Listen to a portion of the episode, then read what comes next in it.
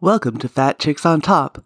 This podcast contains frank discussions about the body, sexuality, and occasionally uses swear words, which may not be appropriate for people under the age of 18. This podcast also uses facts, statistics, and mathematics, which may not be appropriate for liberal arts majors. And this podcast relies on science and reality, which may not be appropriate for evangelicals.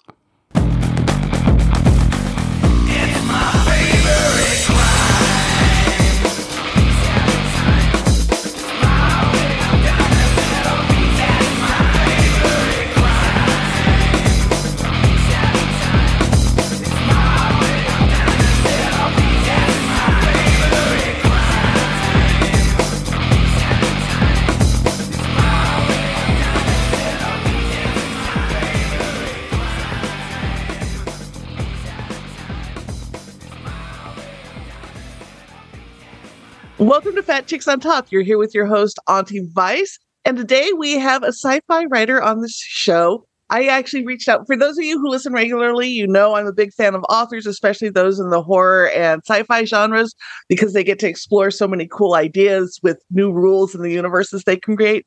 Uh, Bindia Schaefer is here. She has uh, couple of different writings out. Uh, she's a book out that's really fascinating and exploring race and the patriarchy and all sorts of cool stuff, um, as well as a nine to five job in in all sorts of marketing specialties. She's coming to us today from the Bay Area. Welcome to the show. Hi, thank you for having me.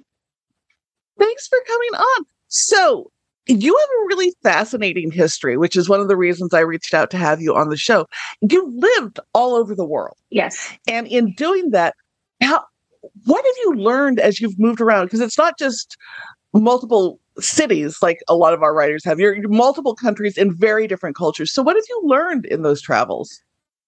Well, I think what I've learned is well, mostly about myself, my threshold, my acceptance, my my view of people um, I, I, think you know i grew up in india for a little bit but i also grew up in dubai. My formative years were spent in the middle east. Um, typically in like uh, you know the middle east if you're familiar with the region um, it's immigrant heavy. The united arab emirates is about 70% indians. Um, like we are the backbone of the infrastructure the economy. Um, so i never really felt like i was in a foreign country until i actually moved back to india to bangalore where i uh, was born and I was having culture shock in my own country. And th- that was quite a surprise to me. I wasn't fitting in. I didn't speak the languages. I sounded different. I dressed different. And it was having to fit back in with my people and my culture that was um, quite a surprise to me. And now that I live here in the Bay Area, I'm, I think, still learning who I am and where I fit in because I don't really fit in anywhere. And I think that's what traveling is for me. You know, I go around, listen to different perspectives, hear stories, and it's the listening. It's it's where do I fit in in the grand scheme of things. One of the things that that other folks have mentioned as they've gone around and, and to different cultures is there's certain things that kind of are at the core of humanity. Do you find that, or do you find people are really different? No, I think people are uh, uh, at the core very, very similar. We just have different ways of um, articulating that need. I think uh, at the end of the day, all people really want is to be happy, successful, have a family. Um, but we definitely go about it in very, very different ways. So it's interesting. You mentioned growing up in the UAE and around a large group of Indians, but not fitting back into the the culture in Bangalore. Right. What were some of the differences that stood out to you? I think the Middle East or the UAE in particular gets a bad rap for being sexist and patriarchal. And while some of it is accurate and and based in truth, my experience was actually quite different. Um, I felt incredibly safe growing up in the Middle East. I never had to worry about what I was wearing, what time I was coming home, who I was with. And all of a sudden, I go back to India and I'm highly aware that there are certain gazes on me. The expectation is to be a little bit more conservative, to speak softer. why do you have an opinion? and I and I never felt that in the Middle East. I was very comfortable, you know, raising my hand, expressing an opinion, asking a question. and while that may be different for other people, it was not my experience. So uh, going back to India and having to conform to this expectation of a nice Indian girl was incredibly hard for me. Um, and th- I think particularly because my interests were so varied. You know, I wanted to be a journalist, while my peers wanted to study economics and get married. I did not. I wanted to travel, and they weren't allowed to. You know, I spoke multiple languages, and and they simply didn't. I it, it was just challenging on so many different aspects and i and i look back and you know i, I was a dumb 21 year old kid I, I i think i probably didn't handle some of those situations as well as i should have but you know say la vie that's how you learn is it there's a big uh, indian group in the bay area right? Yes. Um, my sister, who works in marketing and such in the Bay Area, all of her friends now refer to an Indian accent as the Fremont accent because there's such really? a large population. Have you found that group to be similar to either the folks you were around in Bangalore or more like UA, or is it a completely different culture here? Um, I feel like the Indian diaspora abroad tends to be a little bit more open and accepting of people than we are at home and we're also weirdly more patriotic abroad than we are at home. Um, I, I, think our expectations for our country when abroad are much higher than we're than when you're you know um, in the country. But it's been wonderful. I, I I struggled in India, but I feel like the Indian community abroad is so much more welcoming and open, and they genuinely want to see each other succeed. And and it's been like a warm hug.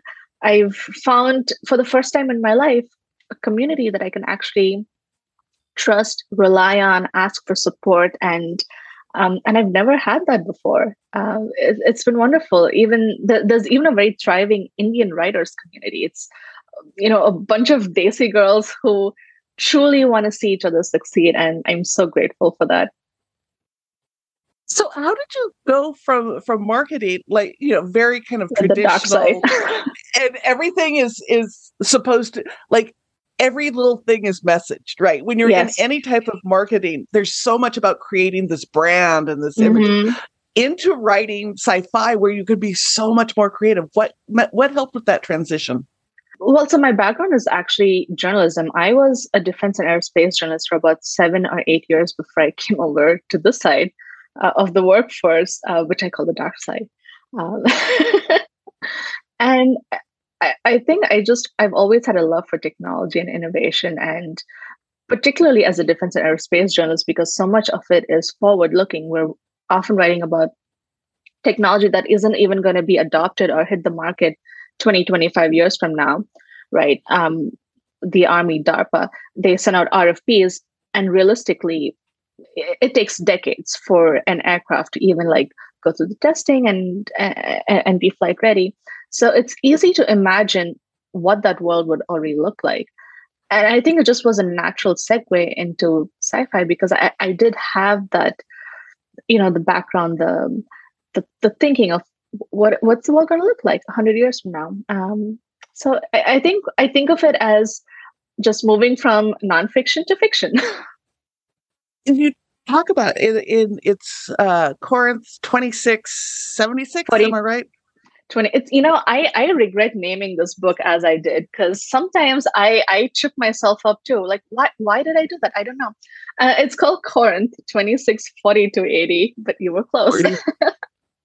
I, I remembered it was in the 27th century, century yeah. and then the, the last two i believe. Yeah it's it's a really interesting look at the way society is and not only is there the technology in there, which is in your background, but you talk a lot about how culture has evolved.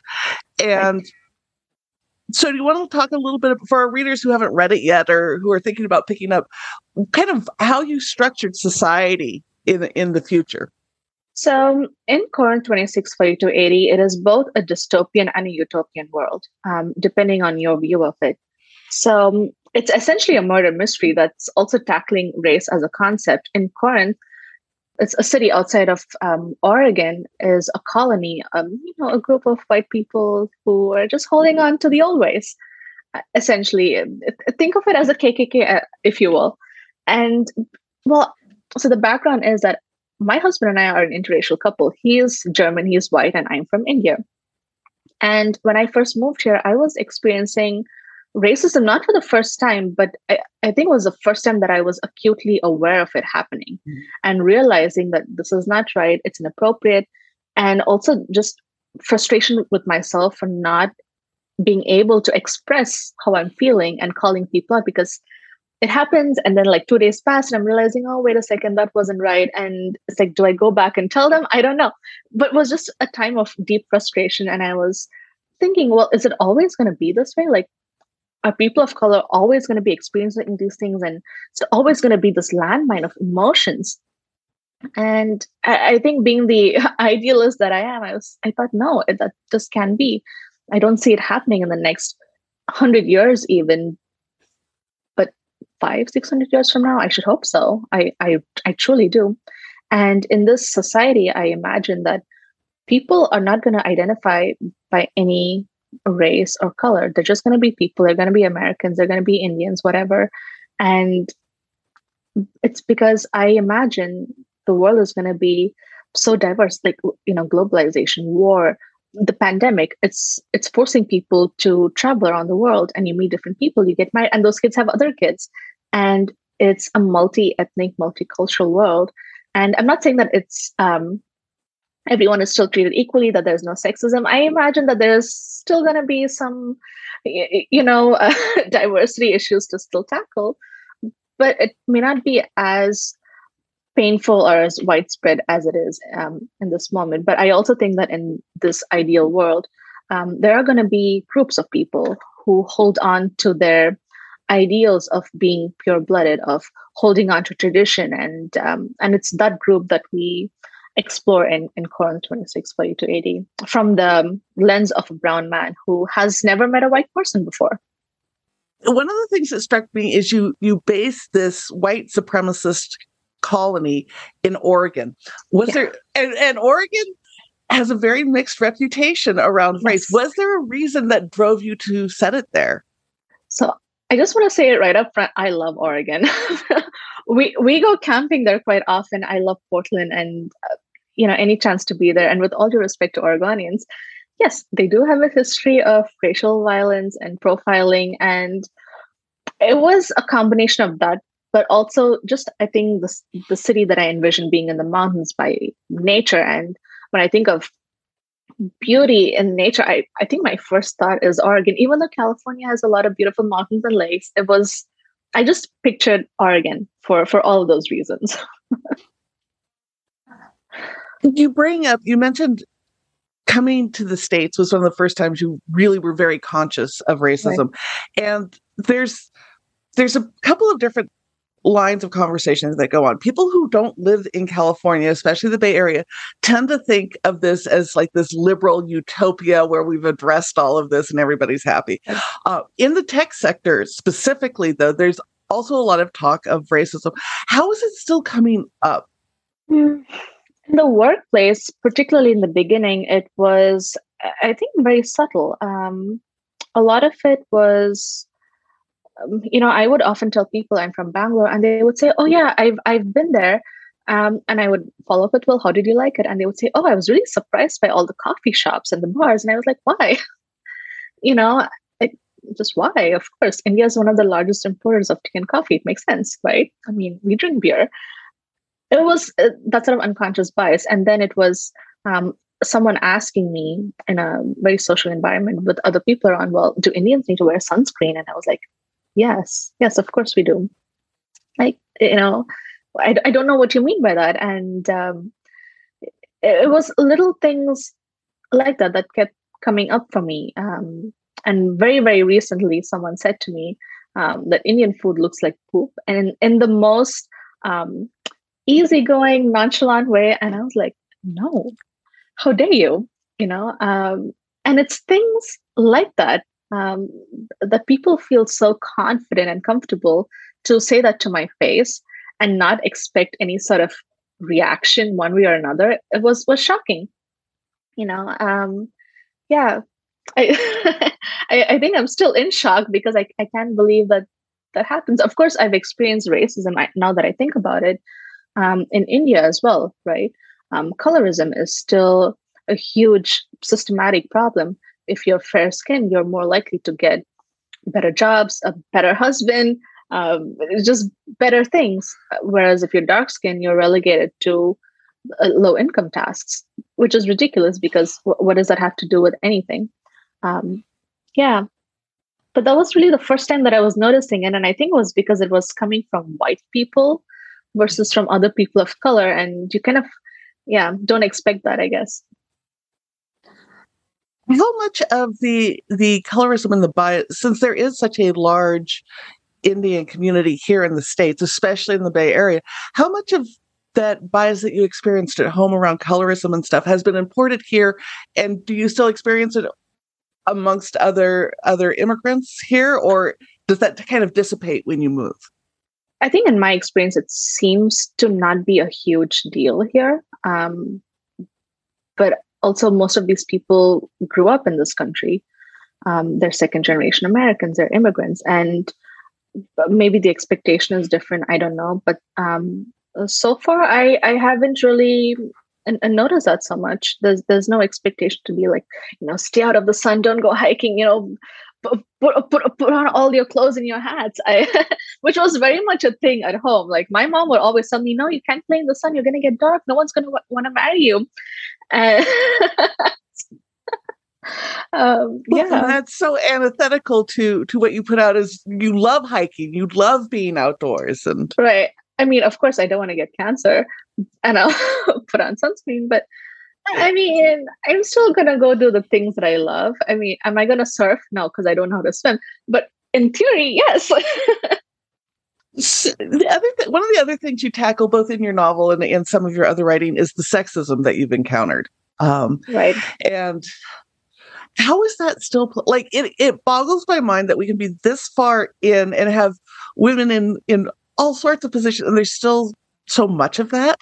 How is that playing out for you? Are you see, are you still experiencing a lot of that in the workplace or you know, not so much at the workplace. I think I've been very lucky to find myself jobs in very open-minded companies that are committed to diversity, to inclusion and equity. Uh, at least particularly where I work right now, it's it's a huge factor in who we are as a company. Culture is important.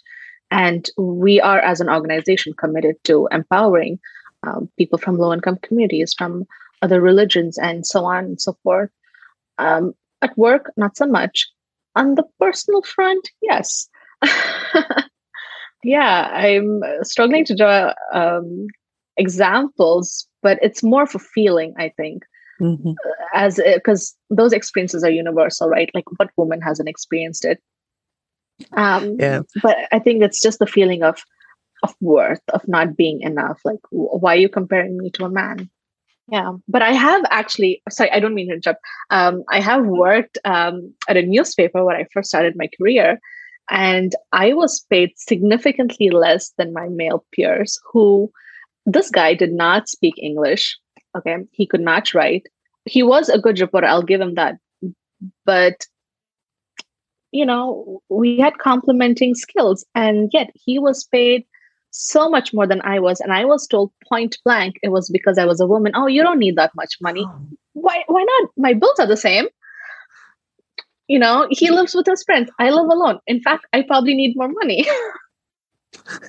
exactly. Well, and things like women's clothing and such cost more. It's more, right? Like, why is my razor blade more expensive than my husband's, huh? What is that about? Yeah, it's it's insane to me. um, so you're in an interracial relationship. Yes. Um, you're married to a, a German guy. That can always be challenging. Do you guys actually talk about race and sexism and stuff, or is it just you guys are a couple and it doesn't matter? Oh no no no! We we talk about it a lot. Oh no, we dive it like we do deep dives into that shit. Let me tell you. No, I think particularly where it pops up is um, interactions with his friends that I hmm. found, mm. you know, borderline inappropriate, that were not okay, or things that are upsetting me. And I think for the most part, yes, he does understand, but he, he does he truly though? I mean, I know he means well and he wants to support me and he loves me, but I think you cannot ever really know what it feels like, and and it's hard to explain that to him. And and I think he feels outrage on my behalf, and and that's lovely. But he doesn't understand, and that's okay too. It's fine. It's we, we have different perceptions of the world, and the world perceives us differently, right? And and that's okay. But we do talk about it a lot, and it is important to me that he sees it from my perspective because he works with a lot of women of color Mm. Right? He has other Indian women who work for him, uh, um, um, Black women who work for him. And I want him to build on my experience and make it easier for other people because he is in a power to do so. And I and I want to make sure that he he has the knowledge, the understanding, and the empathy to to deal in, with those situations. Um, because gosh, I hope that it's the same for me somewhere else. You know. Well, one of the things I'm I'm in an interracial relationship as well. My partner's black, and one of the things I notice is we're received differently when we go out in public spaces. How are you? How are the two of you received? uh, I'll tell you. Um, for the most part, okay. Um, sometimes my husband gets asked if he's rich. Uh, no, he is not. I did not marry for money, though I wish I had sometimes. well, often um, it's questions like that to him. Um, but other times we'll be at the store or, you know, the jewelry store, whatever. And, um, you know, they'll come up to him, address him first, and they say, Who's this, your friend? Sure, friends that share a house, a mortgage, a dog, sure. I, I think people have a hard time wrapping their heads around an interracial relationship like why aren't you with someone who looks like you how, how does this work what, what do you have in common and of course no one is ever has ever blatantly asked us that but you can you can see it in their eyes you know they're working doing the math like hmm. Is he rich? She like couldn't bear like what's happening? It's it's crazy how other people's projections and their values get projected onto an interracial couple. You can yeah but what has your experience been like? Uh, uh I'm, I'm curious to understand especially as a, a white woman with a black man a lot of what I get is uh, from other black women of why are you taking one of our men? Ooh. And you know, because he's he's successful, he owns his own business, he's a veteran, he's a good dad, and it's like, well, you got one of the good ones. but um, and how do you um, respond though to to those questions? I mean, that's a hard one. It is. Uh, you know, for us, it's it's been a lot of you know, kind of trying to understand the perspective we're coming from. I am all of his extended family um, have married other black people. I am like the only white person that shows up on family calls and stuff. And it took a while to to kind of for them to realize okay we can have these conversations and we we talk extensively about race and politics and all of that because it is a different way to move through the world right. um yeah. you know uh, and then you know a lot of black guys are going to look at him oh you got a white woman good for you and it's like I'm not a trophy. Trust me. right. No trophy here. Right. Which, yeah. but it's just weird. And the other thing we get is people comment on our sex lives a lot, even though we don't talk about it. Like we've gone in to events, like we went into a one poetry event and the host saw us come in and he started going off on how it must be like Godzilla and Mothra having sex. And what? it's just bizarre to me that people are picturing. Wait, and those are the life. examples that he came up with, yes. Godzilla and. Because we, we, we're both tall, we're both over six feet tall, but it was like an huh. extended, and it's not the first time it happened. Like the fact that other people worry about my sex life with my partner huh. is weird. That's so bizarre. That's incredibly bizarre. I mean, yeah. I would be incandescent if someone said that to me, honestly. I don't spend that much time thinking about how other people are as a couple. Right. No, neither do I. Uh, no, that's interesting. No, we've never had that. Yeah, yeah. I think part of it too is, um, you know, just he and I are both very tall. We're larger people, and it draws attention. But yeah. yeah. no, people are strange with interracial couples. It's, I feel like I'm a Rorschach test when I go out, and it's they see us, and then what it's whatever they see is based on what's going on internally, not Oh, that's such a good analogy. That is such a great analogy. Yep. I I, I know exactly what you mean. Yeah. Yeah. but yeah, and there is a lot of talking because I will never know what it's like to move through the world as a black man. I do know when he goes out to work a gig at night or whatever, I I don't sleep till he comes home because I'm always afraid he's going to get pulled over. There's going to be a, for me, it's the fear of interacting with police because we're in a very right. conservative part of California, and you know, I don't want him getting pulled over at 11 o'clock at night with a car full of stereo equipment because he's a right. DJ. Right. And they're probably thinking, yeah, did he steal it? Where'd you get it from? Do you have the receipts? Yeah, so inappropriate. Yeah. Yeah. It, it, it's very different to move through the world when you're white. Like, I have a lot less friction than he does, and I know that. Right. No, um, and I bet even um, moving to the world as as a brown person versus a black one is is probably incredibly different, uh, especially here in the U.S. I think, um, yeah, no, I, I, I feel for him and, and also feel, I mean, I, I get it. Yeah. I, I'm sure you experience some of the same stuff as people are making huge numbers of assumptions about you and about you and your, your husband and stuff that Oh no, I mean one of the reasons that we actually recently moved is because um, at our old place, which is not very far from here, um, it was early in the pandemic. I was living in PJs, and I was accosted by a woman in our parking lot. And she accused me of coming in here and checking out what sort of cars we have. And I was thinking, my God, I drive two of the most expensive cars here. And this woman thinks I'm like a thief, casing the joint. Like, does she not see me here with my doodle? so, like, and I was just the most, and she screamed at me and she said, I'm going to call the cops on you. And I was like, please go ahead. And this was a woman who did not even live in my complex, um, but f- took it upon herself to to police the neighborhood and make sure that people like me weren't, you know, um, well, casing the joint essentially. it's so horrible. Like, and it's so bizarre to me because I grew up, I went to high school and stuff in San Jose.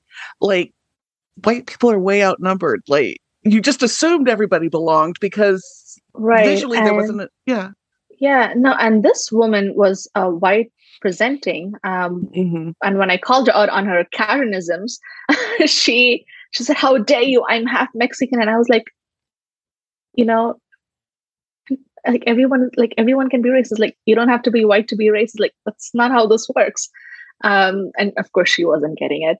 And but it was just that experience just put such a sour taste in my mouth. Like this is where I live. This is where I've lived for the last four years, and I love this place. But it just didn't feel comfortable anymore. You know, like I don't want to be worrying when I'm walking my dog in our parking lot, two feet away from my car, right. and, and someone screaming at me. So we were like, we're gonna move. Mm-hmm. Oh, that's so horrible. I'm so sorry about that. that thank you. I mean, yeah. but it is it is common though, right? It's not a unique story. It's yeah. by no means unique. Um, it, yeah, sadly. Yeah. You mentioned earlier that you're with a group of other Desi writers uh, yes. and sci-fi writers. How did you find them, and what's it like to work with a with a group all working in the same genre with you know similar backgrounds? In a word, wonderful. I've I, I don't know why I was so afraid to find community before I was. I was terrified uh, to put myself out there to open and trust people. But it, it's been great. It's been great to to have people who understand what it's like to be brown, um, to have those experiences, the the inside jokes about partition or uh, about Indian culture, and we talk about food a lot. Of course, we talk about food a lot. but it's it is primarily women. We do have some men as well, but it just feels like sisterhood. Um, you know, we're able to bounce ideas off of each other, get feedback. I think oftentimes we experience something and many of us are wondering, am I overreacting? Is that inappropriate? Should I have said something? And it's great to have people you can bounce that off of and to be validated and to hear, no, that wasn't okay. And here's an idea of how to approach it next time, or if you still want to go back and say something. Um, it's it's been it's been a, a lovely experience. I I've never felt uh, so connected before, I guess. That's amazing. So you're working with with other sci-fi writers. You read it, you write in technology.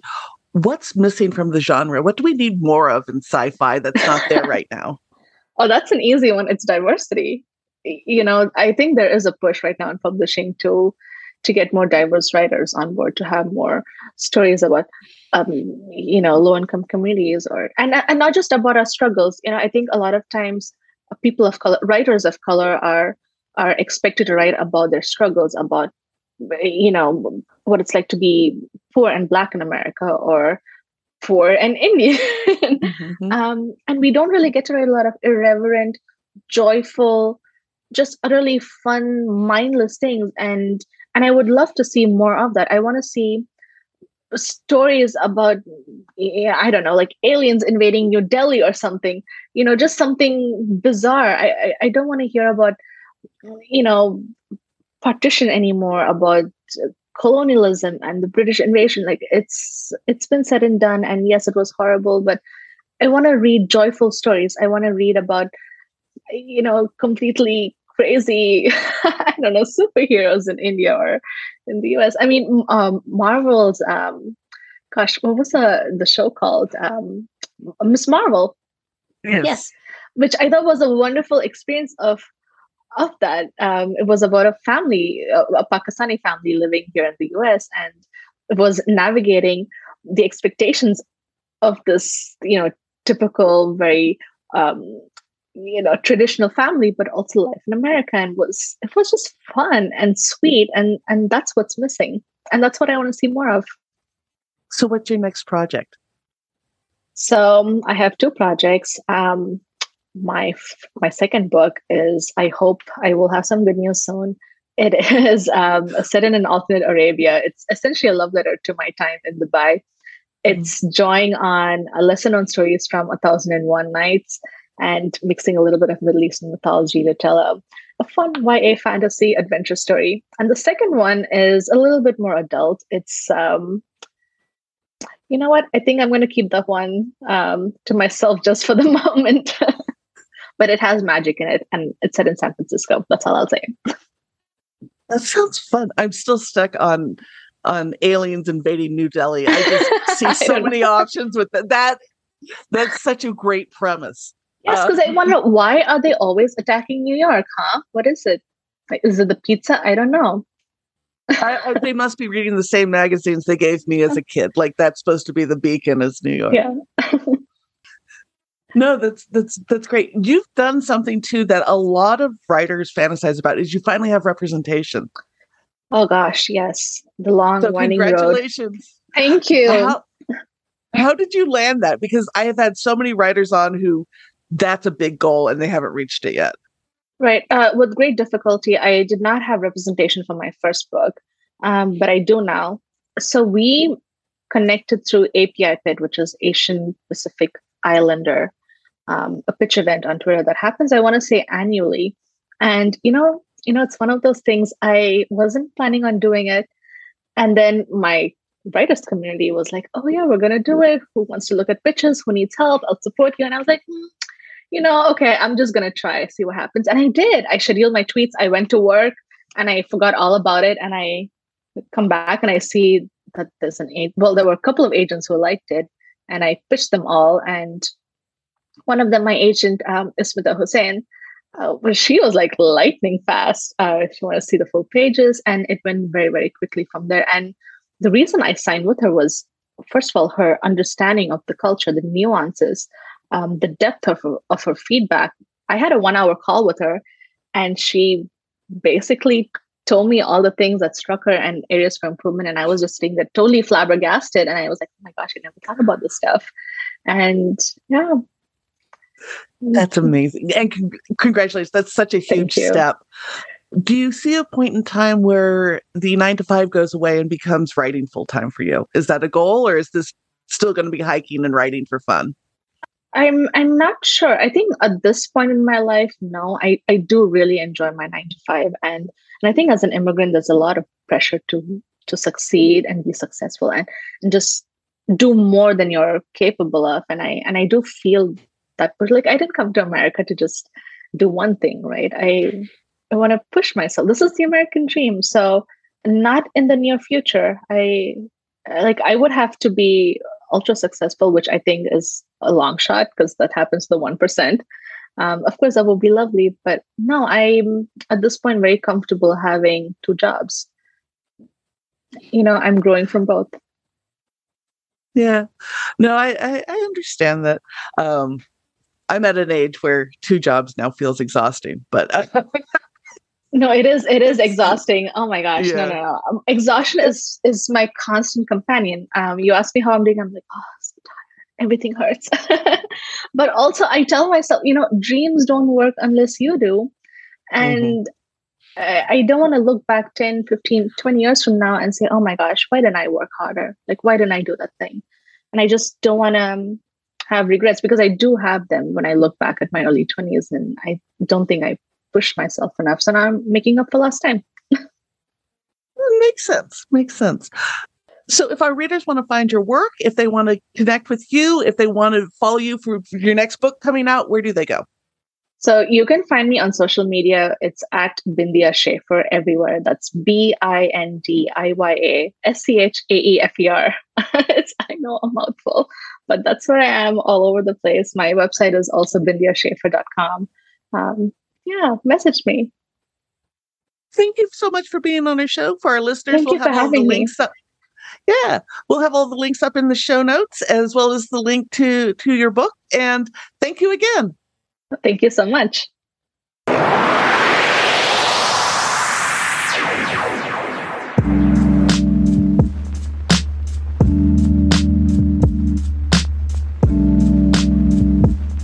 And now, a moment of gratitude. Uh, I think my family, my little family, my husband, our dog. Um, it's been a challenging couple of years for most people. Um, I felt it myself.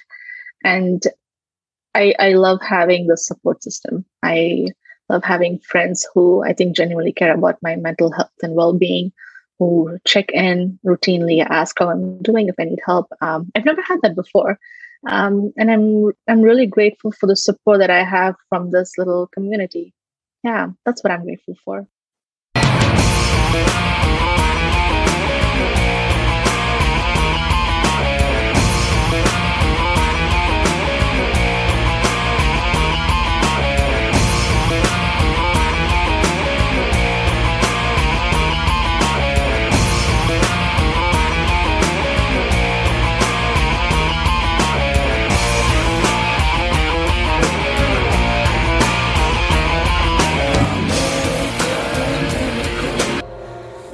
Of the world. Thank you for listening to this episode of Fat Chicks on Top. Please like, subscribe, and review our podcast on whatever platform you listen to it on. If we like your review, we may even read it online. This has been an Auntie Vice production. Producer and host, Rebecca Blanton. Audio production by Sharon Smith, music by David Manga, and more music by Sharon Smith. For more information about Fat Chicks on Top, please visit our website for all things Fat Chicks at fatchicksontop.com.